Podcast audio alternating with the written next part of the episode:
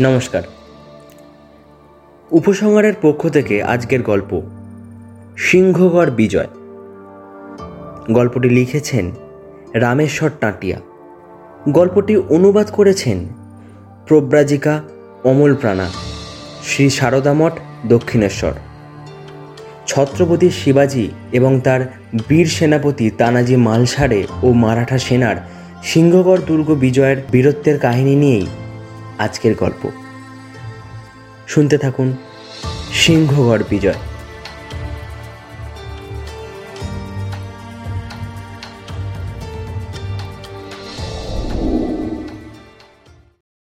অজেয় গর্বিত সিংহগড় এখনও উন্নত শিরে দাঁড়িয়ে রয়েছে। পুত্র শিবাজিকে বৃথাই মানুষ বীর বলে অভিহিত করে। কথাগুলি বলেছিলেন মাতা জিজাবাই। তার পুত্র শিবাজিকে। অন্য কেউ কথা বললে হয়তো তার জীব উপটে নিতেন শিবাজি। কিন্তু দেবী স্বরূপা মা জননী নিজেই কথাগুলি বলায় শিবাজি তাতে গুরুত্ব দিতে বাধ্য হন। জিজাবাই শুধুমাত্র তার গর্ভধারিণী নন, পরামর্শদাত্রী এবং শিক্ষিকা। শিবাজি সবেমাত্র জঞ্জিরার বিশাল অভিযান থেকে ক্লান্ত হয়ে ফিরেছেন। জিজাবাইকে প্রণাম করতে গিয়ে এই কটি কথা শুনতে হলো তাকে। বিজয়গর্ভ নিমেষে চলে গেল। মুখে নামল বিষাদের ছায়া। আসলে জিজাবাই যখন ভবানী মন্দিরে পুজো করতে যেতেন, তখন সামনে সিংহগড়ের উঁচু কেল্লা দেখা যেত। দুর্গটি আগে শিবাজির ছিল, কিন্তু পুরন্দরের সন্ধিতে তা মোঘলদের দিয়ে দিতে হয়েছিল। এই কারণে চার বছর ধরে শিবাজির মনে দুঃখ ছিল। অনেকবার তার মনে ইচ্ছা জাগে কেল্লা ফিরে পাওয়ার। উপযুক্ত সুযোগ খোঁজেন তিনি। ঔরঙ্গজেব কেল্লা রক্ষার ভার দিয়েছিলেন অজেয় রাজপুত বীর উদয় ভানুকে। সঙ্গে দিয়েছিলেন বড় সেনাদল কেল্লা এতটাই সুদৃঢ় এবং তার প্রাচীর এতটাই খাড়া ছিল যে মানুষ কেন সাপ, কাঠবিড়ালি প্রভৃতিও তাতে উঠতে পারত না। শিবাজির বাঁচক কাঁপছিল। অমঙ্গলের আশঙ্কা হচ্ছিল। কিন্তু মায়ের ইচ্ছার ওপর তার আর কোনো দ্বিধা থাকল না। তিনি সর্বোচ্চ সেনাপতি এবং তার বন্ধু তানাজি মালসরেকে গ্রামে খবর পাঠালেন, তিনি যেন সব কাজ ছেড়ে তৎক্ষণাৎ সিংহগড় দুর্গ জয় করে ফেরেন। তখন তানাজির একমাত্র ছেলের বিয়ের আয়োজন চলছিল। আত্মীয় পরিজনেরা সকলেই এসেছেন। মহিলারা মঙ্গলাচার গাইছেন। সানাই বাজছে। সেই সময় মহারাজার দূত এই খবর নিয়ে পৌঁছল। তানাজি তখনই তার এক হাজার অশ্বারোহী বীরকে নিয়ে সিংহগড় যাবার জন্য প্রস্তুত হলেন। স্ত্রী বলতে লাগলেন, বিয়ের পরে আপনি শীঘ্র চলে যাবেন। দু চার দিন মাত্র বাকি আছে। আপনি যদি মাঝখানে চলে যান, তাহলে অতিথিরা অপমানিত বোধ করবেন। আর বিয়ের আসরও ম্লান হয়ে যাবে। পাগলি মহারাজার সেনার সব দায়িত্ব আমার ওপর। যখন তিনি কোনো কাজের জন্য আমায় নির্বাচন করেছেন, তখন এক মুহূর্ত আমি থাকতে পারব না। তোমরা সব কাজ সামলাতে থাকো। ছোট ভাই আছে তো? আমি তাড়াতাড়ি সিংহগড় বিজয় করে ফিরে আসব। যখন বিদায়ের সময় হলো, তখন দেখা গেল ছোট ভাই সূর্যাজি সৈনিকের বস্ত্র পরে আগে থেকেই প্রস্তুত। এতদিন ধরে যে অজেয় কেল্লা ফিরিয়ে নেবার সাহস স্বয়ং মহারাজার শিবাজির হয়নি, সেটি যে সহজেই জেতা যাবে এমন কথা তার মনোপুত হয়নি। তিনি ভাবলেন, দাদার প্রাণ অমূল্য। মারাঠা সৈন্যের তিনি সর্বোচ্চ সেনাপতি। বিপদের সময় আমার তার সঙ্গে থাকা উচিত। অনেক বোঝানোর পরেও তিনি না শুনে যখন তানাজের পা ধরে কাঁদতে লাগলেন, তখন অগত্যা তাকে সঙ্গে নিতেই হলো। বর্ষাকালের অন্ধকার রাত। নিজের হাত অবধি দেখা যাচ্ছিল না, কিন্তু মারাঠা সেনা পথের খুঁটিনাটি জানে। তাদের মনে অদম্য উৎসাহ।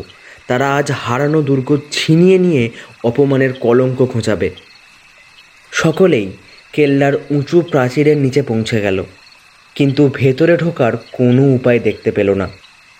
যদি দশ বিশ জন সেপাই কোনো রকমে ভেতরে ঢুকে যায়, তাহলে কেল্লার দরজা খুলে সামনাসামনি যুদ্ধ করতে পারা যায়। তানাজির কাছে যশবন্তী নামে এক গ্রহ ছিল। তাকে তিনি মেয়ের মতো ভালোবাসতেন। তানাজি যশবন্তীকে কেল্লার প্রাচীরে ছুঁড়ে দিলেন।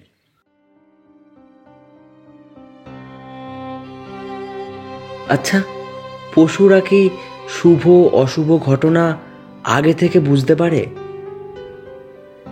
সেদিন যশবন্তী কিছুতেই ওপরে যাচ্ছিল না। বারবার সে নিচে নেমে পড়ছিল। তানাজি যশবন্তীর গায়ে হাত বোলাতে বোলাতে বললেন, মাগো, কেল্লায় ওঠা আমার মান সম্মানের ব্যাপার। তুমি আজ পর্যন্ত আমার আদেশ পালন করেছ। আমাকে এই সংকটে বিপদে ফেলো না। এইবার টিকটিকি কেল্লার ওপরে গিয়ে শক্তভাবে আটকে গেল।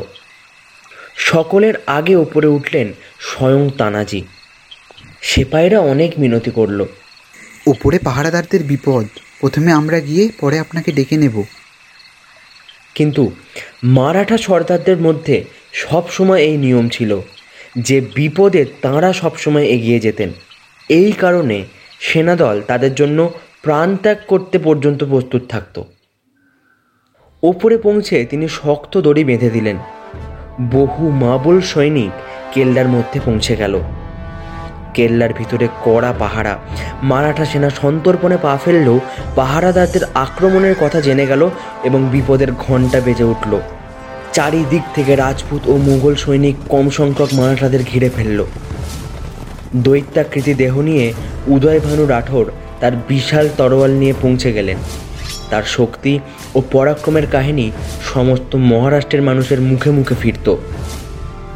তানাজি ভাবলেন যখন শিবাজি আসফাল খান মতো দৈত্যাকার মানুষকে হত্যা করতে পেরেছেন তখন আমি বা কেন এই ধর্মাদ্রোহীকে হত্যা করে যশলাভ করব না?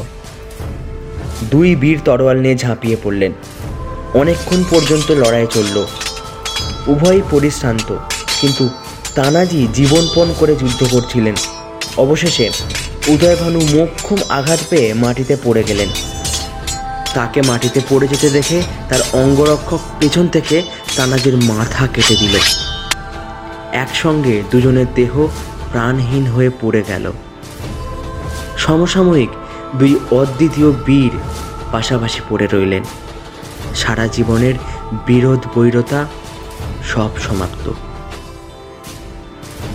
সেনাপতির মৃত্যুতে অবশিষ্ট মারাঠা সেনা সন্ত্রস্ত হয়ে পড়ল। তারা অস্ত্র ফেলে আত্মসমর্পণের কথা চিন্তা করছিল। কিন্তু সূর্যাজি চিৎকার করে বললেন, বীরগণ, দাদা আর ফিরে আসবেন না। তার প্রতি যদি তোমাদের এতটুকু শ্রদ্ধা থাকে, তাহলে এমন সুযোগ জীবনে আর পাবে না। আমাদের ফেরার কোনো পথ নেই। কেল্লার নিচে নামবার দড়ি কাটা, আমরা এমনিতেও মরবো, অমনিতেও মরবো। তাই কাপুরুষের মতো মরে মহারাজা ও দাদার নামে কলঙ্ক লাগিও না। ক্লান্ত মারাঠা সেনা এ কথা শুনে পুনরুজ্জীবিত হলো। ঘোর যুদ্ধ করল তারা। তাদের একটাই চিন্তা, কোনো রকমে কেল্লার মূল ফটকের বাইরে থাকা বাকি মারাঠা সৈনিকদের ভেতরে ঢোকার রাস্তা করে দেওয়া। মুঘল রাজপুত সেনা তাদের অজেয় সেনাপতির মৃত্যুতে ভীত হয়েছিল। মারাঠাদের তরোয়াল ও বর্ষার সামনে তারা দাঁড়াতে পারল না। ফটক খোলা হলো। বাইরে দাঁড়িয়ে থাকা পাঁচশো মারাঠা বীর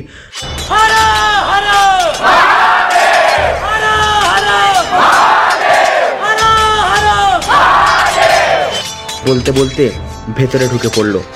মুঘল রাজপুত সেনা সাহস হারিয়ে তলোয়ার ফেলে দিল।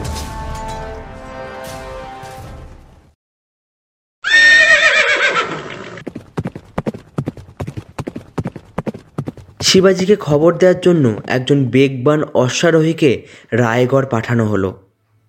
তিনি অধীর আগ্রহে প্রতীক্ষা করছিলেন। সব শুনে তার চোখ অশ্রুপূর্ণ হয়ে উঠল। ভাবলেন, সিংহগড় বিজয়ের জন্য অনেক বেশি মূল্য দিতে হলো তাকে। জিজাবাইয়ের কাছে গিয়ে শিবাজি প্রণাম করে বললেন, মা সিংহকর এলো। কিন্তু সিংহ চলে গেল। শুনছিলেন সিংহগড় বিজয়। গল্পটিকে এতটা শোনার জন্য অসংখ্য ধন্যবাদ।